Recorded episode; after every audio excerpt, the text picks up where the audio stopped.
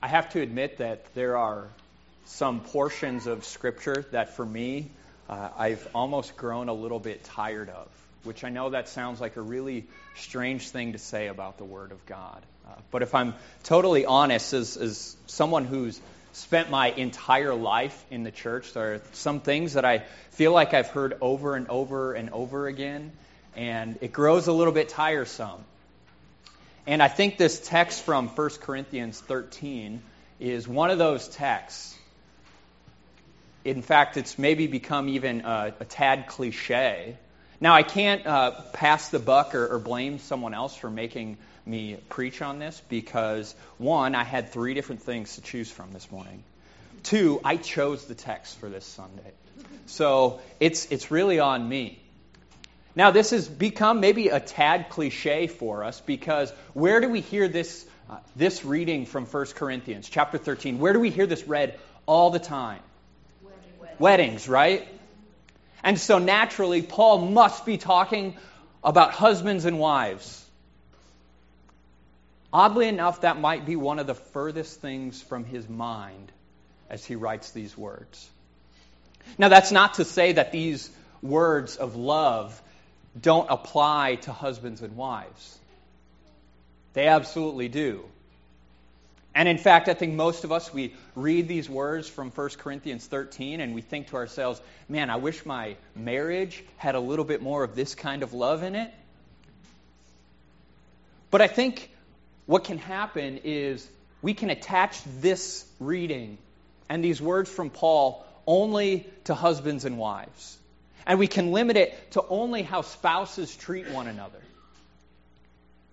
And if we do that, I think we're letting ourselves off the hook a little bit too easily. Because when Paul writes this, and he calls the church to embrace this sort of love, he's not just talking about husbands and wives. He is talking about how we are called to embrace and to treat every single member of the body of Christ. And for that matter, these words should shape how we treat those who are even outside of the body of Christ. You see, when Paul writes this, and he writes this letter to the church in Corinth, things were not in very good shape.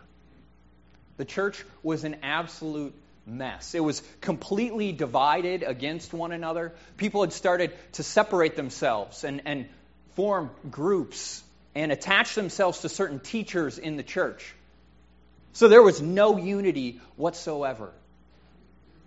On top of that, you had Christians in lawsuits against one another, people coming to the Lord's Supper and getting drunk. And in addition to all of that, there were men in the congregation. Men using their freedom in Christ as an excuse to go and sleep with prostitutes.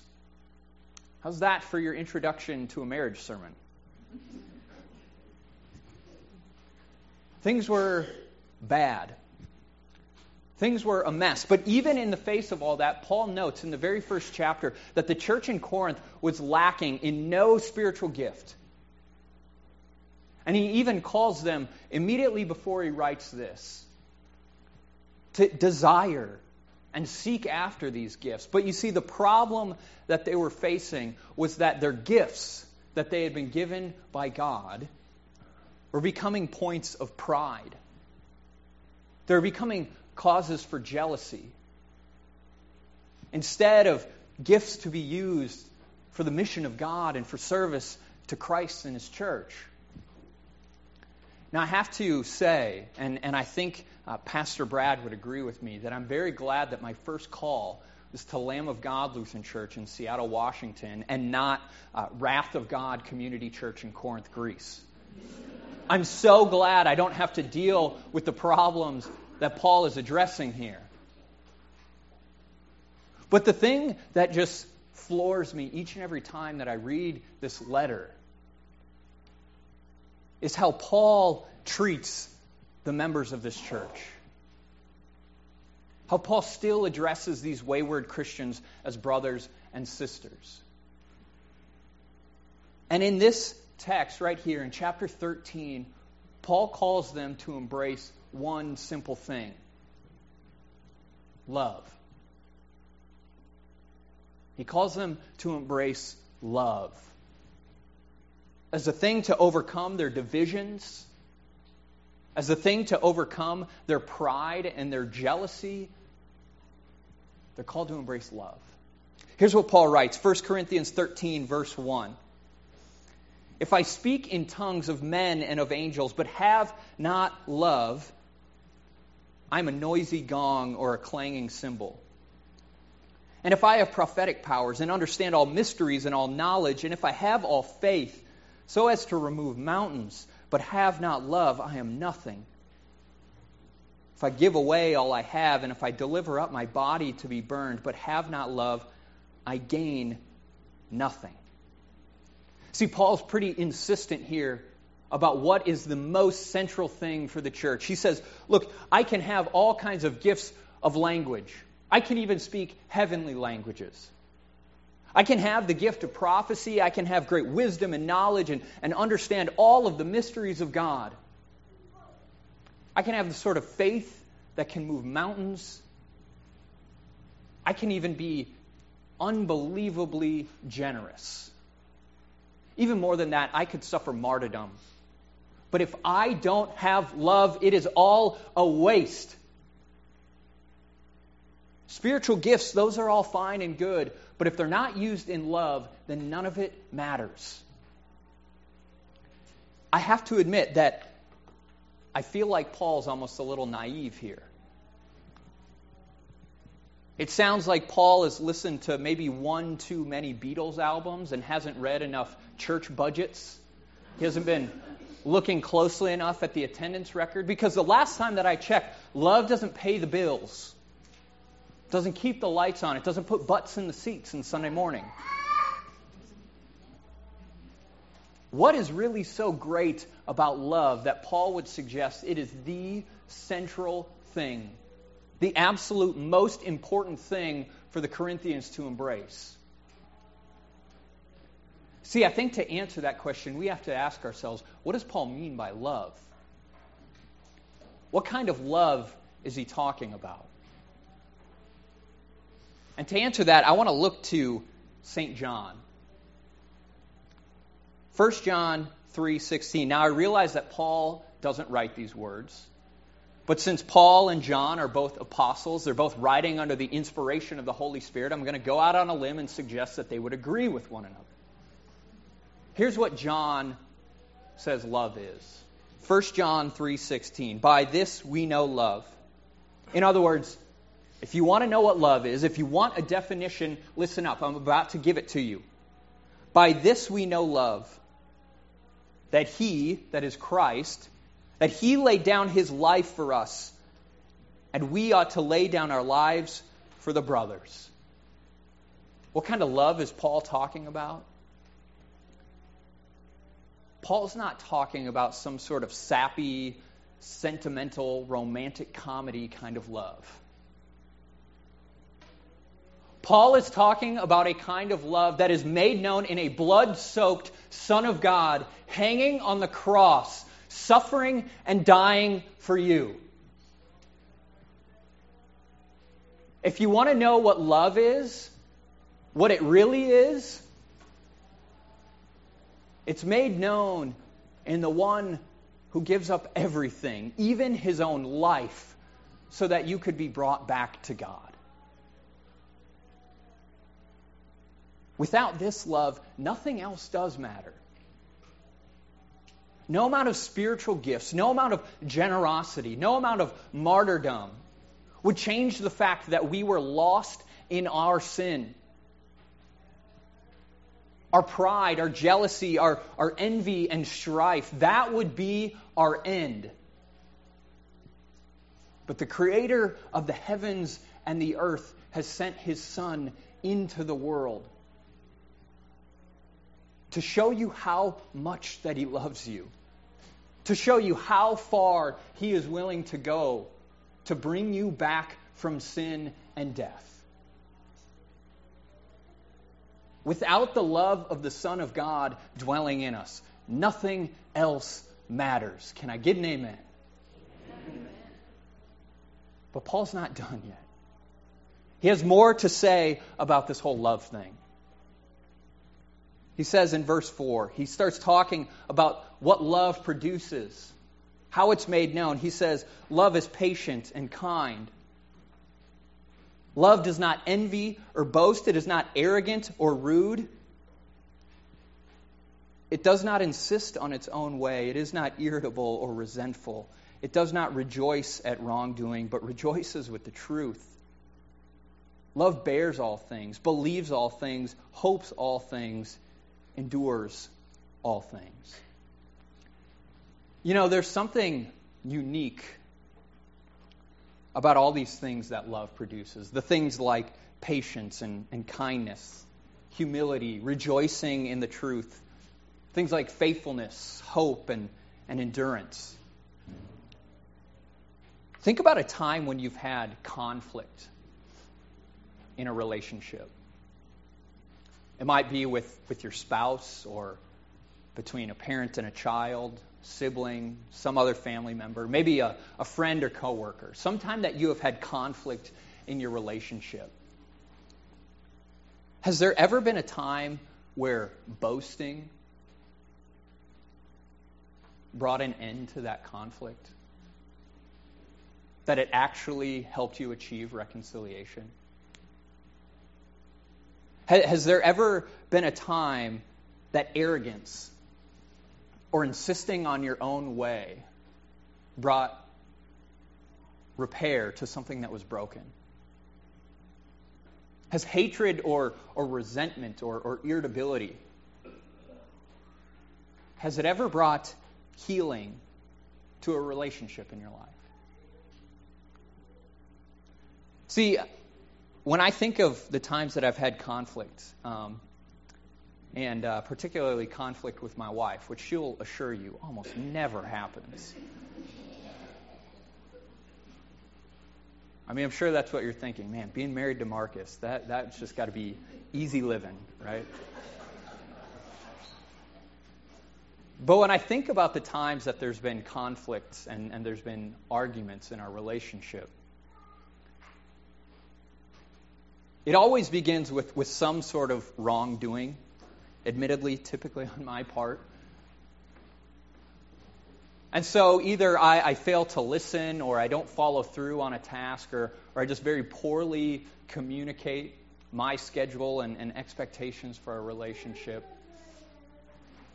And usually what happens is, is when I'm confronted with that wrongdoing, is I'll get defensive.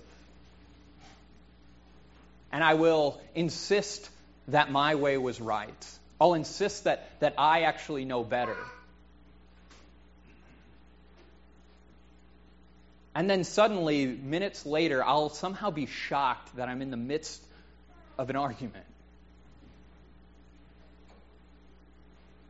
But without fail, the thing that always brings reconciliation, the thing that always brings healing, is when one of us humbly goes to the other, seeking forgiveness. When we set aside anger and resentment and irritability and embrace patience and kindness. See, there's something that, that marriage is teaching me.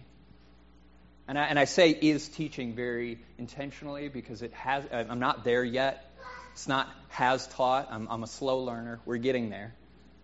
There's something that marriage is teaching me, and that is insisting on my own way does not bring healing to relationships. It didn't work for the church in Corinth. It doesn't work in marriage, and it won't work for the church either.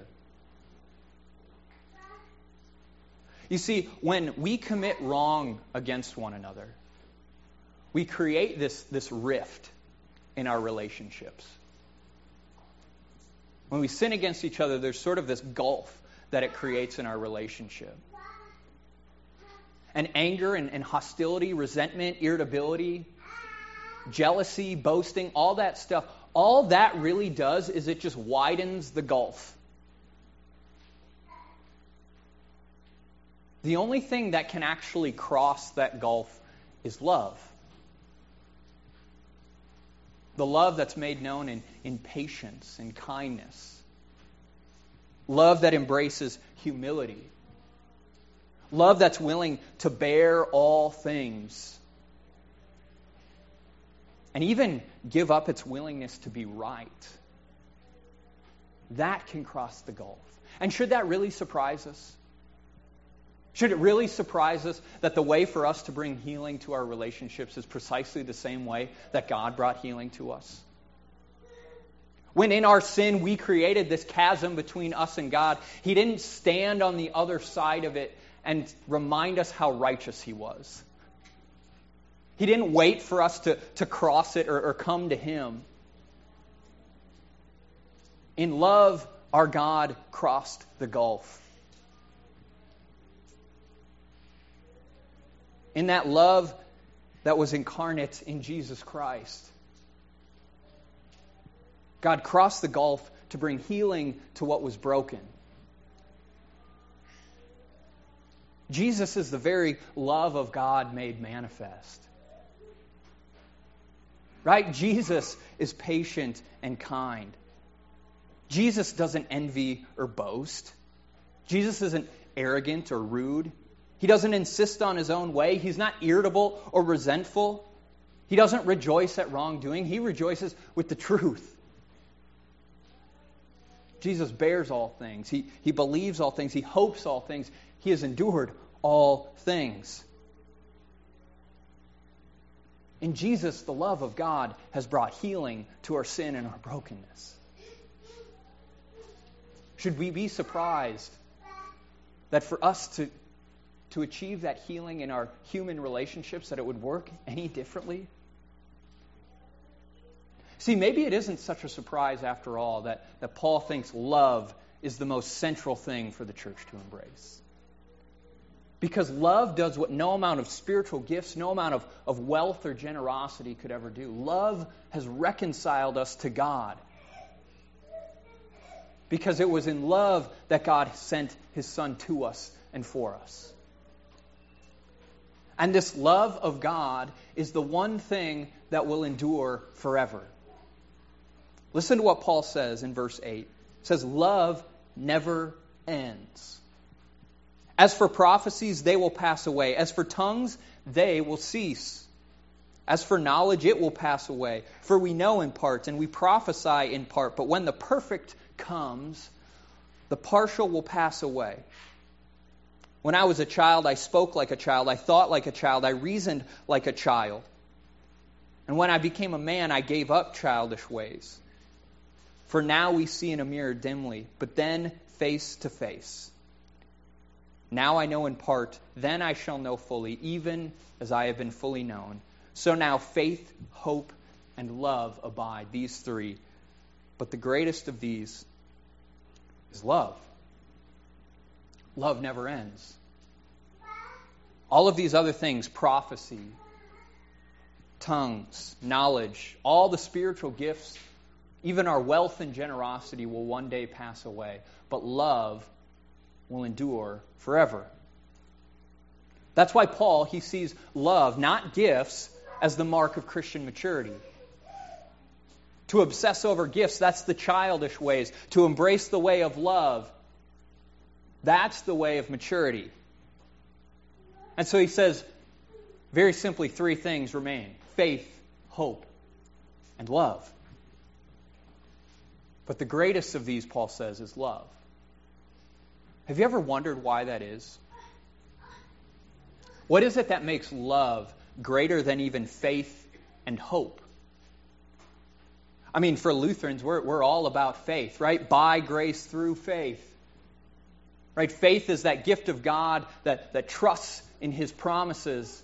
Those promises that say that we are truly forgiven and redeemed from sin and death. Right? Faith, that's, shouldn't that be number one? Or, or what about hope? I mean, hope, that's the watching and, and waiting, the expectation of all that God has promised us.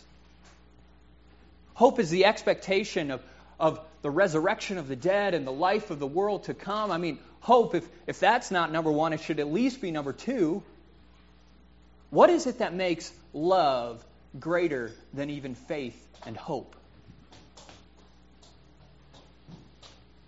I think it could be a number of things, but there's one that I can say for certain.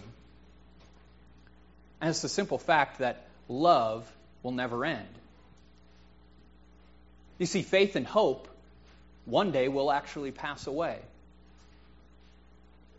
Right? When we are raised with Christ on the last day, when we live with him in his kingdom, when we see him with our own eyes, what need will there be for faith? Right? Faith is, is in what is unseen. But when we see what was unseen, there won't be need for faith. And it's the same for hope. Hope is in something that's yet to come, but when that thing that we're hoping for and expecting comes, hope will pass away. Faith and hope will one day pass away. But not love. The love of God that we have now is that same love that we will dwell in for all eternity. The love of God that drove him to create all things. The love of God that became incarnate in Jesus Christ and drove him to bear our cross so that he could redeem all things. The love of God that promises to raise us again from the dead. That will endure for all eternity. When everything else passes away, love will remain. You know, I remember once sitting with a with an elderly couple. And as I sat with them, uh, you could notice that uh, that time and, and age had, had taken its toll on their bodies, and and due to Alzheimer's, the the wife's memory had had begun to to go. She could barely remember the, the faces of her family members. She couldn't recall uh, the years that she had spent with her husband. But I remember sitting with this couple and, and recognizing that amidst all the things that she could not remember, there was something that she could remember. I saw it on her face when her husband walked in the room. I saw it in the way that, that she would bury her head in his chest when he would put his arm around her. When she could remember nothing else, she still remembered the love of her husband. And I remember that her husband sharing with me that even though these years were, were difficult years, by the grace of God, his love for her continues to grow each and every day. When everything else passes away, when our bodies, our, our health, our skills and abilities, when our spiritual gifts and our generosity and our wealth pass away, one thing will remain: our God and the love that he has for us, that love that he's poured out for us in Jesus Christ. And even when we struggle to remember him, his love for us will continue to grow. May you turn toward that love. May that love that our God has for you bring you healing. And in that love, may you find life now and for all eternity. Amen? Amen. Amen.